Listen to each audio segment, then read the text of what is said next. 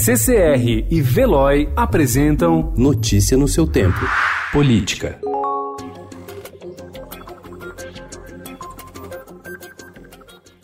Em uma década, metade dos estados brasileiros e o Distrito Federal tiveram governadores implicados em suspeitas de crimes relacionados aos seus mandatos e suas campanhas eleitorais. São 26 ex-mandatários atualmente investigados, denunciados ou condenados por casos de corrupção. Somados, os valores das ações ou investigações das quais são alvo ultrapassam a cifra de 2 bilhões de reais.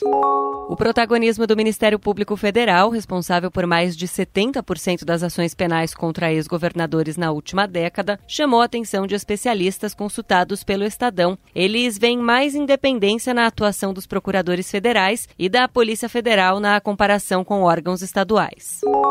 O presidente Jair Bolsonaro evitou ontem comentar uma possível recriação do Ministério da Cultura para abrigar a atriz Regina Duarte no governo federal. Questionado por jornalistas sobre essa possibilidade, quando tirava fotos com simpatizantes na Praça dos Três Poderes, ele afirmou: Vou ficar te devendo.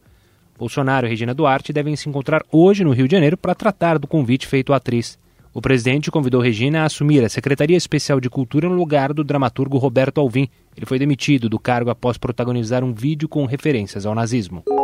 O presidente da Câmara dos Deputados, Rodrigo Maia, afirmou ontem ao Estadão que continuará trabalhando para que o Supremo Tribunal Federal mude a interpretação da lei que garante benefício para 194 filhas solteiras de ex-parlamentares e ex-servidores, a um custo anual de 30 milhões de reais. Maia chamou de absurdos os casos revelados pela reportagem, como a da pesquisadora Helena Hirata, que mora há 49 anos em Paris e recebe quase 17 mil reais por mês apenas por ser solteira e filha de ex-deputado. Notícia no seu tempo. Oferecimento CCR e Veloy.